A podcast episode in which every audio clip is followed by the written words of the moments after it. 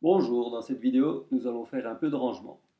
On considère que l'on veut ranger 8 livres sur une étagère. Il y a 3 livres rouges, 3 livres bleus et 2 livres verts.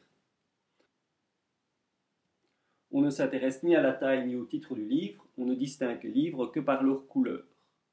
De combien de manières peut-on ordonner les différents livres? Si tous les livres étaient distincts, différents, il y aurait 8 factoriels permutations possibles. Comme nous ne distinguons pas les couleurs, nous pouvons diviser par 3 factoriels pour les 3 rouges, 3 factoriels pour les 3 bleus et 2 factoriels pour les 3 verts, ce qui nous donne finalement 560 permutations. Vous voyez que le problème revient à faire un anagramme avec les lettres B, B. Il y a 8 lettres, il y a une répétition de 3b, donc on divise par 3 factoriels, une répétition de 3r, on divise par 3 factoriels, et une répétition de 2v, on divise par 2 factoriels.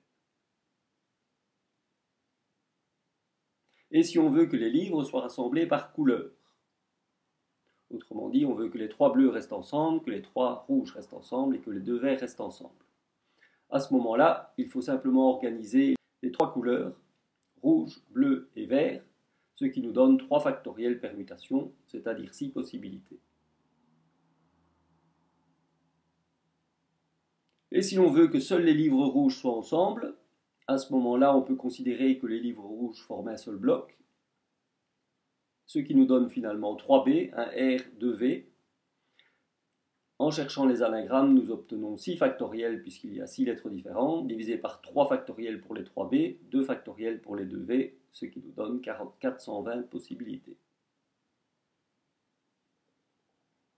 Et enfin, si l'on veut que les livres rouges restent ensemble et que les livres verts restent ensemble, eh bien, je vous laisse chercher. C'est tout pour cette vidéo, à la prochaine.